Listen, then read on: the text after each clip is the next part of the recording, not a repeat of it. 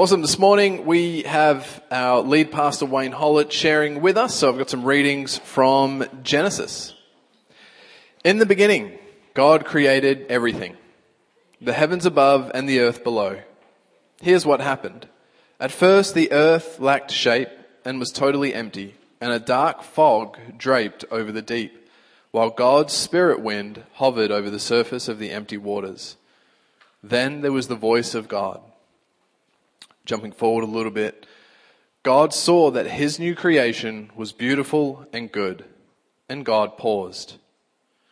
Now, let us conceive a new creation, humanity, made in our image, fashioned according to our likeness, and let us grant them authority over all the earth, the fish in the sea and the birds in the sky, the domesticated animals and the small creeping creatures on the earth so God did just that. He created humanity in His image, created them male and female. Then God blessed them and gave them this directive Be fruitful and multiply, populate the earth. I make you trustees of my estate, so care for my creation. Then God surveyed everything He had made, savoring its beauty and appreciating its goodness. Evening gave way to morning, and that was day six. Jumping forward to Genesis 3. Of all the wild creatures the eternal God had created, the serpent was the craftiest. The serpent said to the woman, Is it true that God has forbidden you to eat fruits from the tree of the garden? No, serpent. God said we are free to eat the fruit from the trees in the garden. We are granted access to any variety and all amounts of fruit with one exception the fruit from the tree found in the center of the garden. God instructed us not to eat or touch the fruit of that tree, or we would die. Die? You'll not die. God is playing games with you. The truth is that God knows the day you eat the fruit from the tree, you will awaken something powerful in you and become like Him possessing knowledge of both good and evil. The woman approached the tree. She eyed its fruit and coveted its mouth-watering, wisdom-granting beauty. She plucked a fruit from the tree and ate. She then offered the fruit to her husband who was close by, and he ate as well. Suddenly, their eyes were open to a reality previously unknown. For the first time, they sensed their vulnerability and rushed to hide their naked bodies, stitching fig leaves into crude loincloths. Then they heard the sound of the eternal God walking in the cool, misting shadows of the garden. The man and his wife took cover among the trees and hid from the eternal God.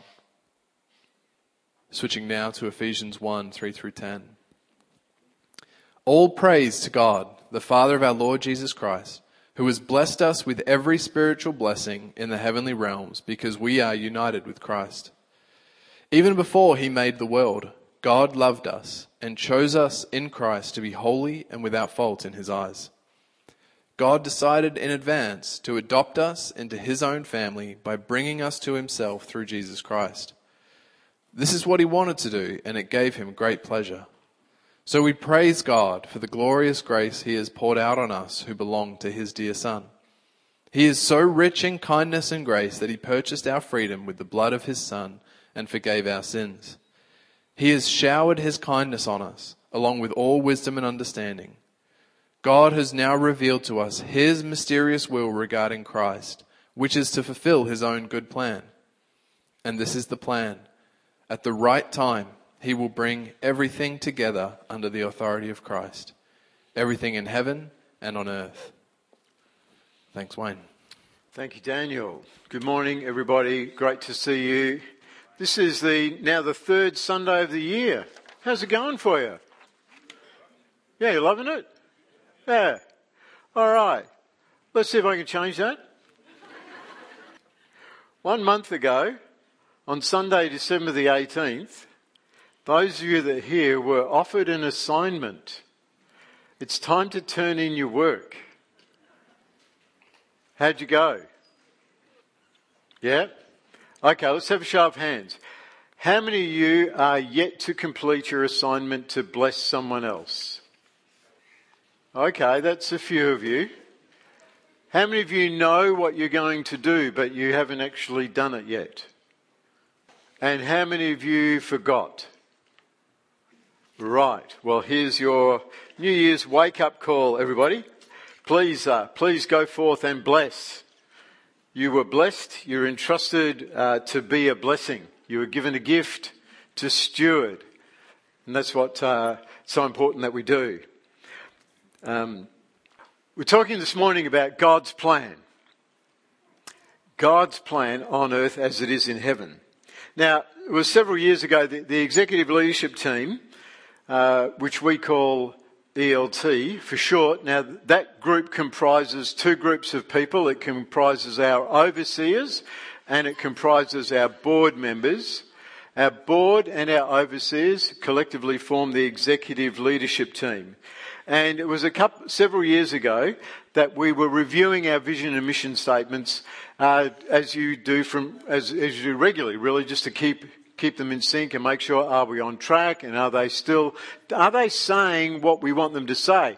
Now as we went through that process we discerned that the holy spirit was actually saying that we needed to change our starting point.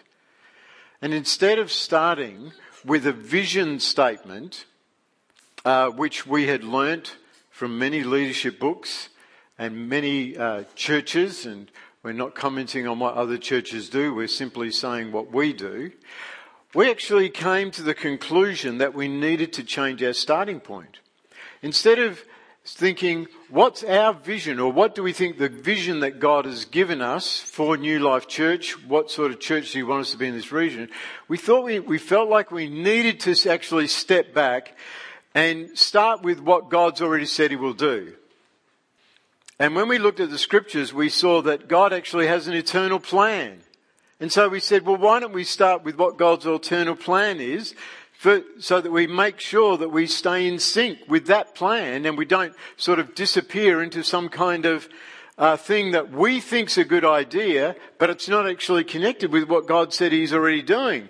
And we're saying, God, bless us, bless us, bless us. And He's saying, I will if you align yourself with me. I'm going here, you're going there, and you'll want me to bless you. I'm not going there, I'm going here. Join yourself to me, then you get my blessing. It's a pretty simple equation, really, isn't it? When we join ourselves to what God's already doing, we experience His blessing. So rather than us jumping up and down and saying, God, bless me, bless me, bless me, it's first of all, let's, let's me align me with you, with what you're doing. And, and that's what we had read to us from Ephesians 1, 9 and 10. It's very clear. Open your Bibles if you don't have them open to Ephesians 1, 9 and 10. A couple of great verses to highlight, to underline, to put a big ring or circle around. This is God's plan. Paul says it this way. Now, this is not the only place where this is summarized, but it is a great place for us to start. God has now revealed to us his mysterious will regarding Christ, which is to fulfill his own good plan. So in other words, everything that Messiah is doing, everything that Christ, remember Christ is just the Greek form of Messiah, same word. It's not Jesus' last name. Many of you know that because I say it consistently. What the Messiah, the plan is to fulfill God's own plan, and this is the plan. Here we go. This is the, this is the crunch point. At the right time, He will bring everything together under the authority of His Messiah, under the authority of Christ. He's going to bring everything in heaven and on earth under the authority of Christ. So that's what God's plan is. That's what He said, this is what I'm going to do. Everything in history, everything in your life, everything in humanity, everything around the world is going to climax with it all coming under the authority of Christ. And we got a little, we got a little glimpse of that this morning from Revelation 5 with, with the opening phrases. And if you weren't here for the opening uh, exhortation that Julie gave before she began to lead us in singing worship. The worship began with the exhortation. When you go home, go to the YouTube channel and watch it because you will see that even though um, we didn't plan this, God planned this, and her exhortation at the beginning perfectly lines up with this reality of understanding God's plan on earth as it is in heaven. So, as an executive leadership team, after examining the scriptures and, and we, we restated our key statements, and they're up on the screen behind me. We said the first thing we want to acknowledge is God's got a plan. And we want to be on board with God's plan, which is He's going to bring everything in heaven and earth under the leadership of His Son. That's God's plan. On earth as it is in heaven. You hear echoes of that in the prayer of Jesus. We call that the Lord's Prayer, Matthew 6. We hear this echoed all throughout the scriptures. I'll unpack a little more as we go along. And th- so then we said, well, that's God's plan. So what's the vision that we need to have as a, as a people? What do we need to be? What kind of people do we need to be to make sure we're connected and in sync with God's plan? And it's basically, we need to be all in people. We need to be great commandment people. We need to be loving God with all our heart, soul, mind, and strength so that we can then love our neighbours as ourselves in the way that Jesus said, the great commandments. And we put it, we used this phrase. We said, we are, our vision is to be a people who have an undeniable passion for God and a compassion that reveals itself in compassion for people. And, and it's so important that we keep those in that order. If you try to run around and have compassion on people and you get disconnected from the anchor of the great, the first commandment, which is to love God with whole heart, you quickly run out of stuff to give away to people. You find yourself frustrated and burnt out, discouraged and disappointed. And if that's where you're at today, I want to just encourage you. Perhaps you've lost what Jesus said to the church in Revelation. You've lost your first love. You've, you've stopped actually giving me your love. Because it's when we give Him love, our whole heart, soul, mind, and strength, learning to love Him like that, what we find is that God pours His love into us so that it can go through us. It's a beautiful picture. It's a beautiful mystery. It's we come and present ourselves as His priests and we love Him with all of our heart, all of our soul, all of our mind, and all of our strength. And in that, then He replenishes the love in our own hearts so that we have love to give away. Husbands have love to give their wives, wives have love to give their husbands, parents have love to give their children, children have love to give their parents, students have love to give their teachers, teachers have loved to give their students. And so it goes in a beautiful it's like a, a waterfall. We go and drink, we go and stand under the waterfall of His presence. And so that we can go from the waterfall and distribute the water of life that He's poured into us.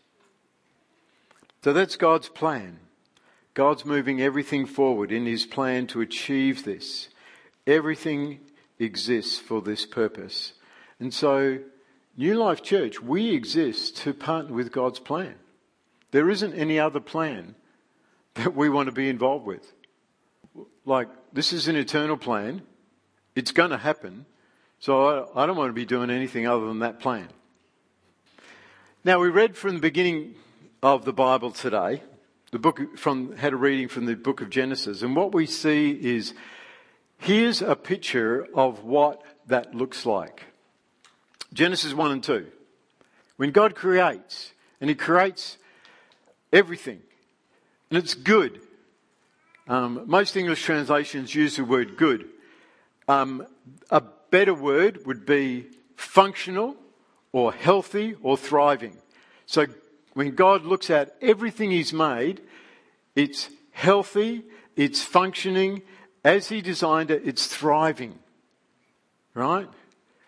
And there's two people in the garden, a man and a woman that he's created, and they have this conversation with him, and it's heaven and earth are joined together, and God comes from heaven every day into the garden to chat with Adam and Eve.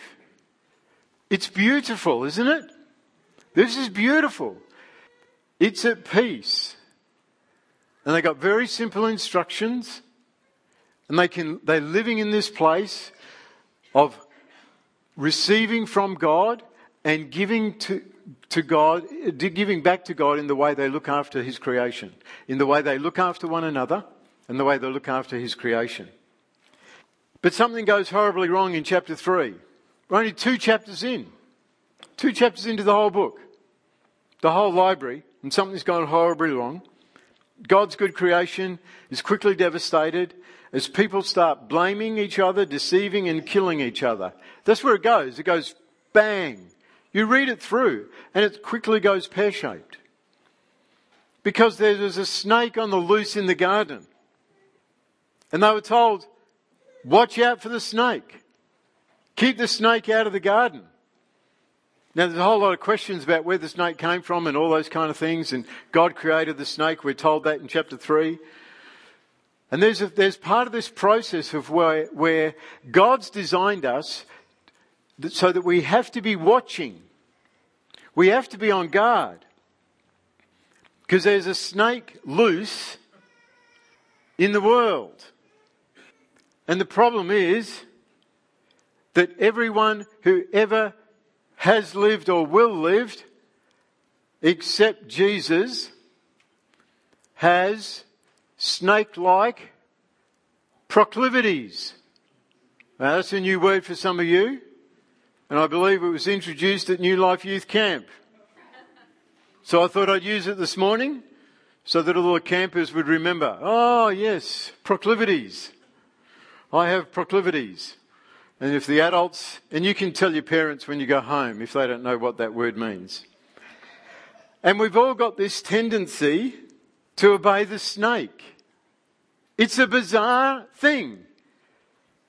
The God who created us gave us life, gave us a beautiful creation, puts us in relationship with Himself, invites us to worship Him and to give away the good things that He gives us, and we've got inbuilt into us, in, well, it's not inbuilt, but it's what we've inherited from our ancestors, which is part of the reason we're doing discipleship, healing, and deliverance coming up in May, is to deal with things like this. But we've got this default tendency, we tend to give our allegiance to the snake rather than God. None of us are immune from this. The Bible makes it very clear. Every single person in the world Every single person that exists today has this. And when you look at the Bible, you kind of you see a couple of major themes through the Bible. And we see God creates order. God steps into chaos.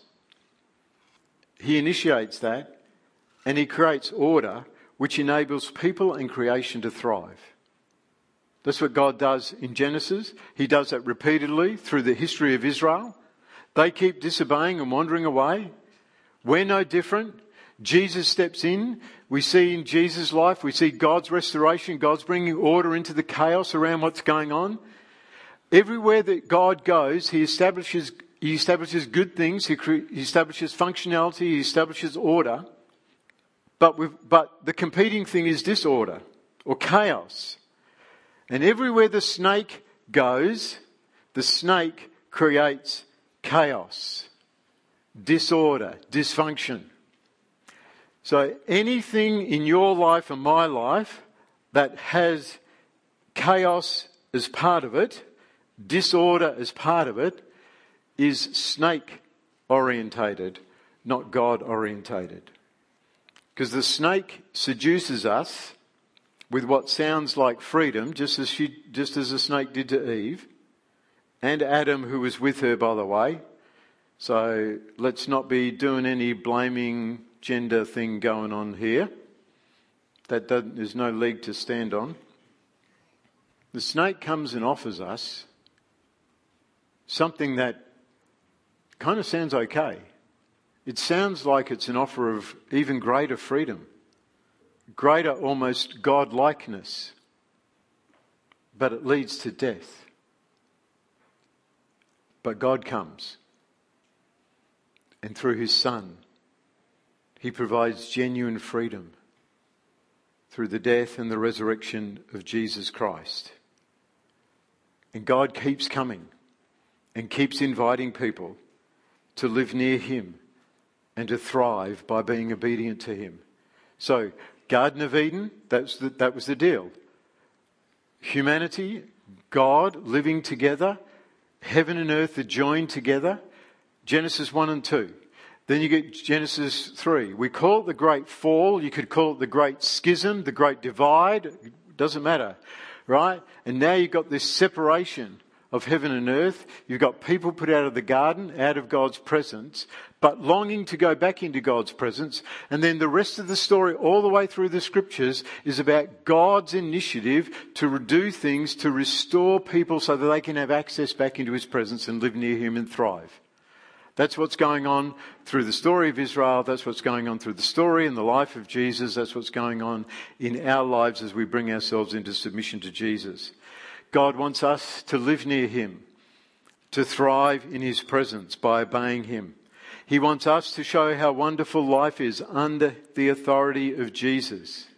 It's a key thing. It's under the authority of Jesus. What's the plan? God's plan is to bring everything in heaven and earth under the authority of Jesus. Because in that, it's great success, it's great thriving. It's true for individuals, it's true for families, it's true for tribes, it's true for businesses and congregations and nations.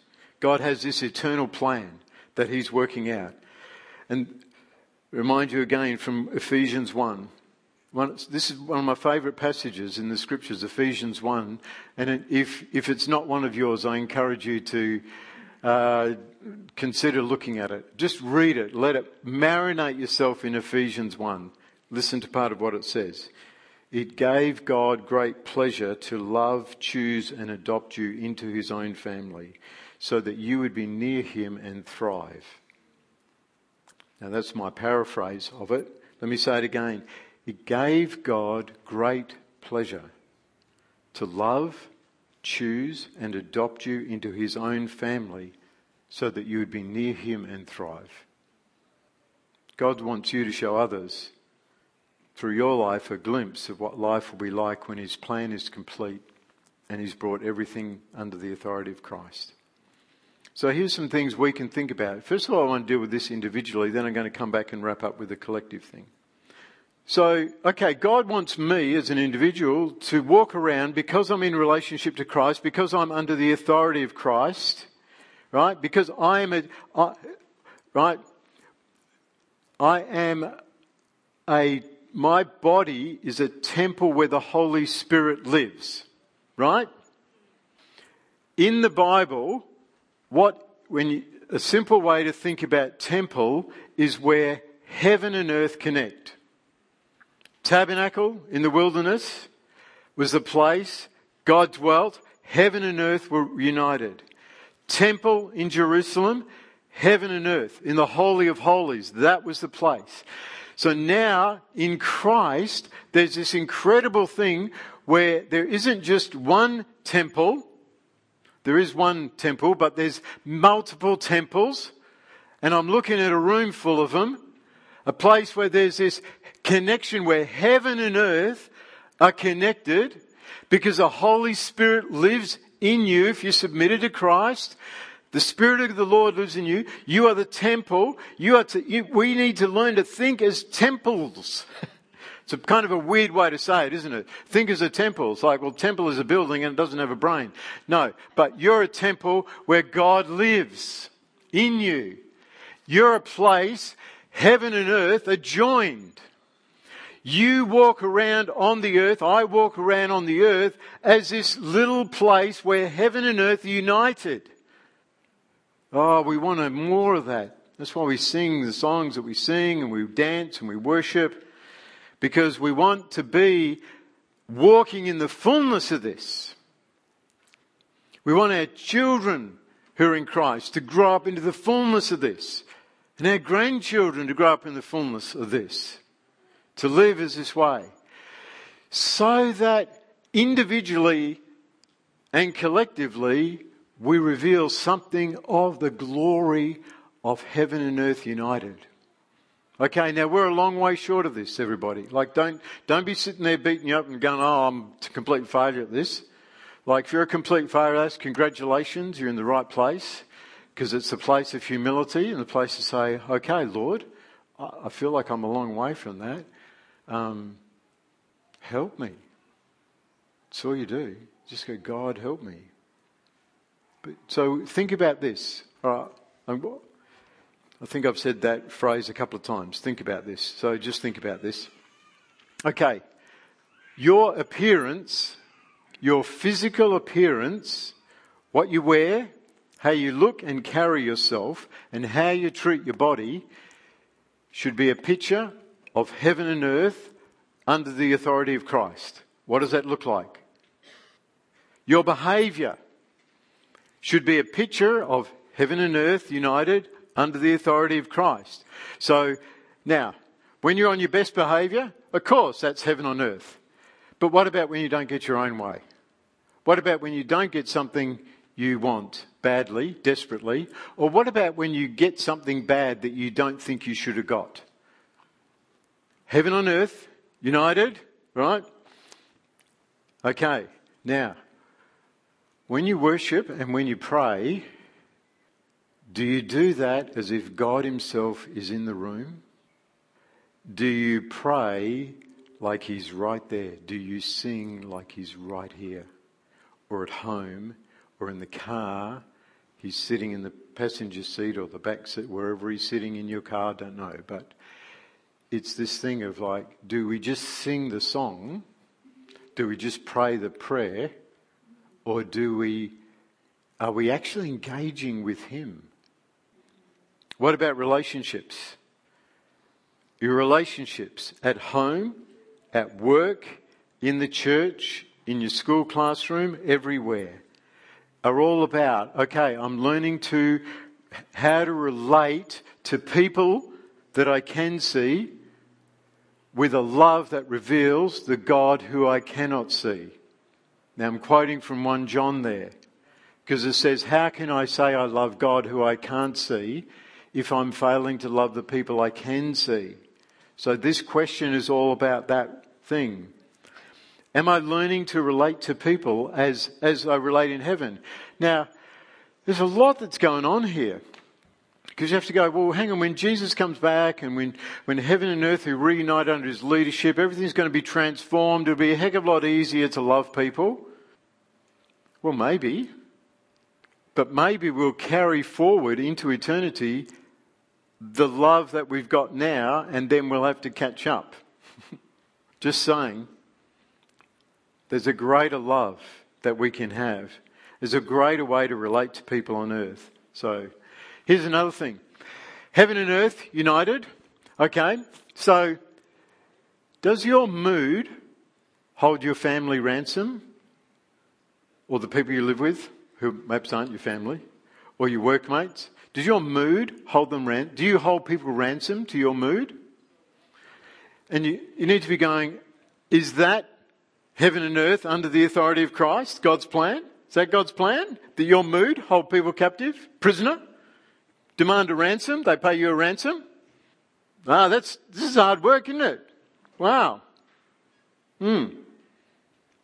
We could say a lot of things there, won't, I'll keep going. Uh, we could talk about whether we treat people with honour, our parents, our teachers, our workmates. Do we treat them with honour? What about what about high profile people who are behaving very dishonourably? Do we pray for them? Do we ask God to reveal Himself to them? Here's a, here's a really good one. Do your social media posts reveal heaven and earth united under the authority of Christ. That's much more for the younger generation, but not exclusively. Do your comments on social media, whether you post them or you comment on other people's posts, do they really, do they reveal heaven on earth? What about your work? Does your work reveal heaven on earth? Are you always doing your best, whether it's on the job or in the classroom? Everything in our lives needs to come under the authority of Christ. That's God's plan.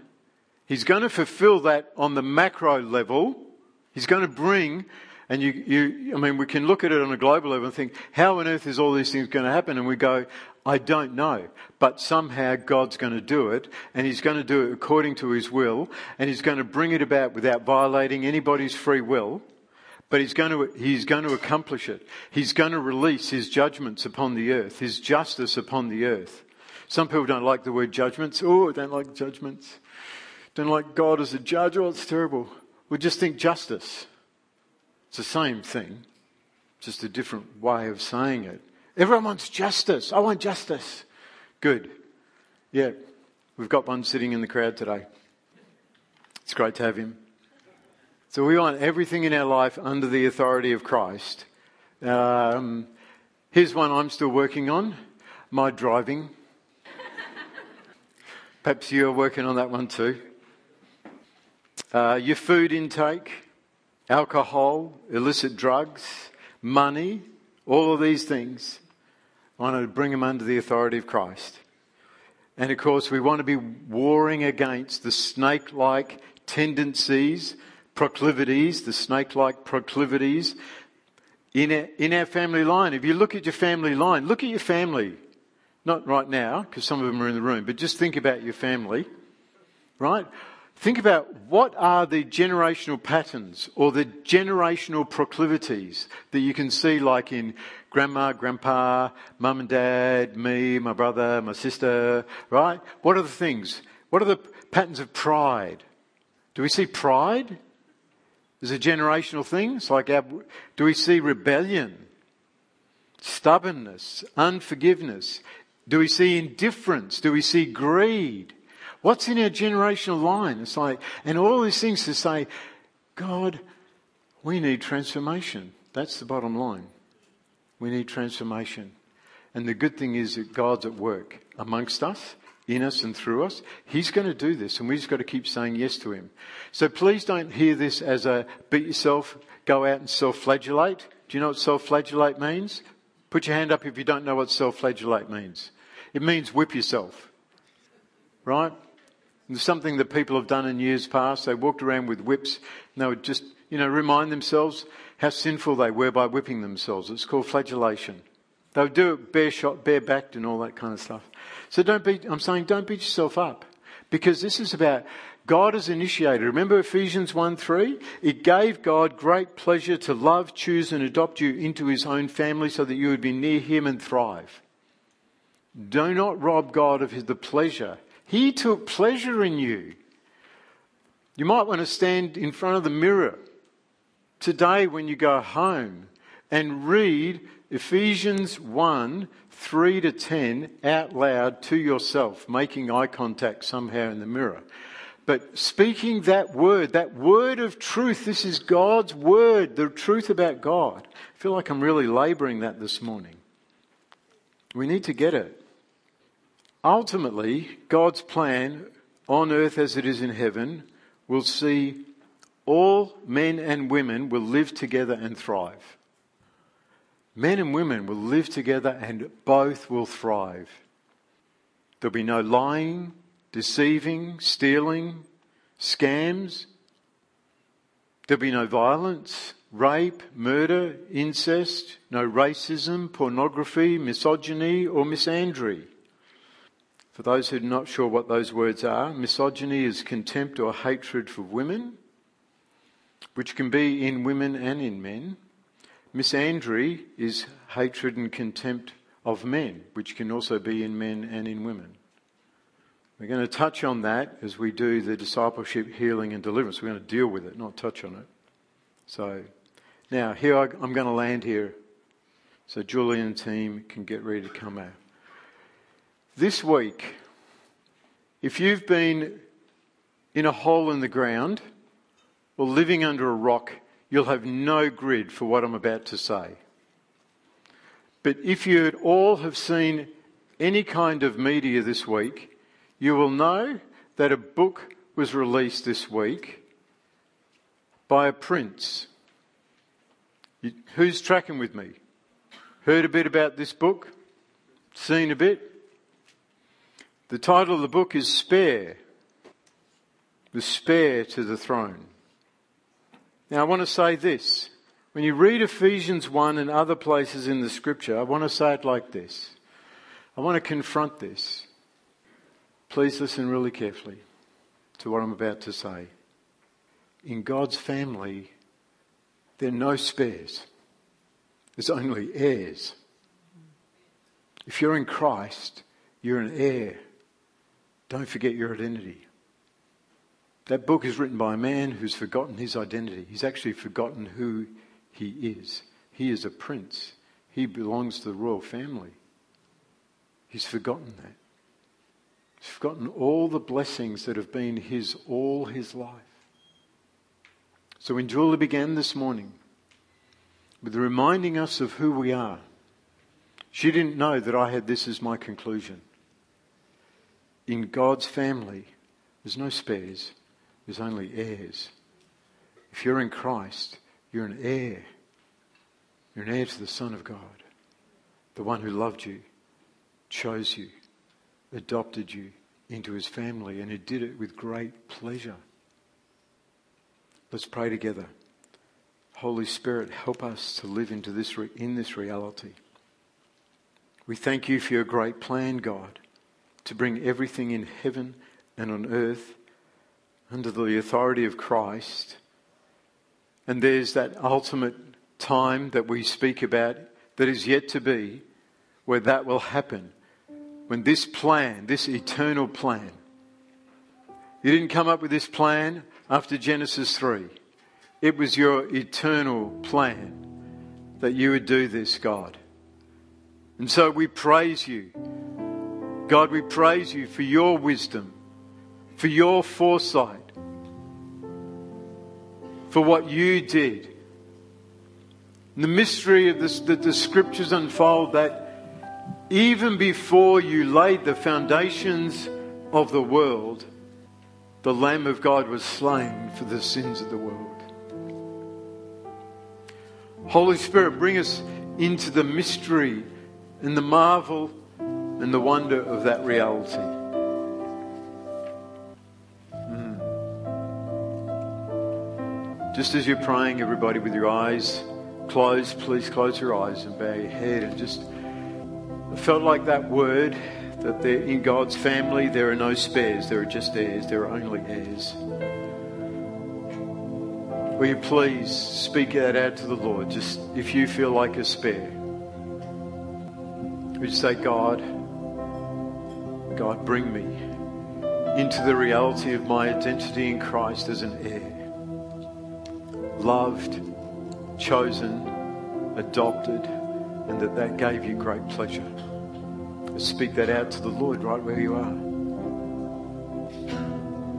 And tell the Lord, I give up, I give up I give up my pride of refusing to believe this. I give up my pride of thinking I need to earn this. I repent of that, God. Speak that out to Him. Say, I repent of this. Of living as that I'm less than what you've said about me. From this day forth, God, let me live as an heir. Go deep, Holy Spirit do that deep work. Expose the roots of lies and pull those lies out of the spirits of people in this room this morning.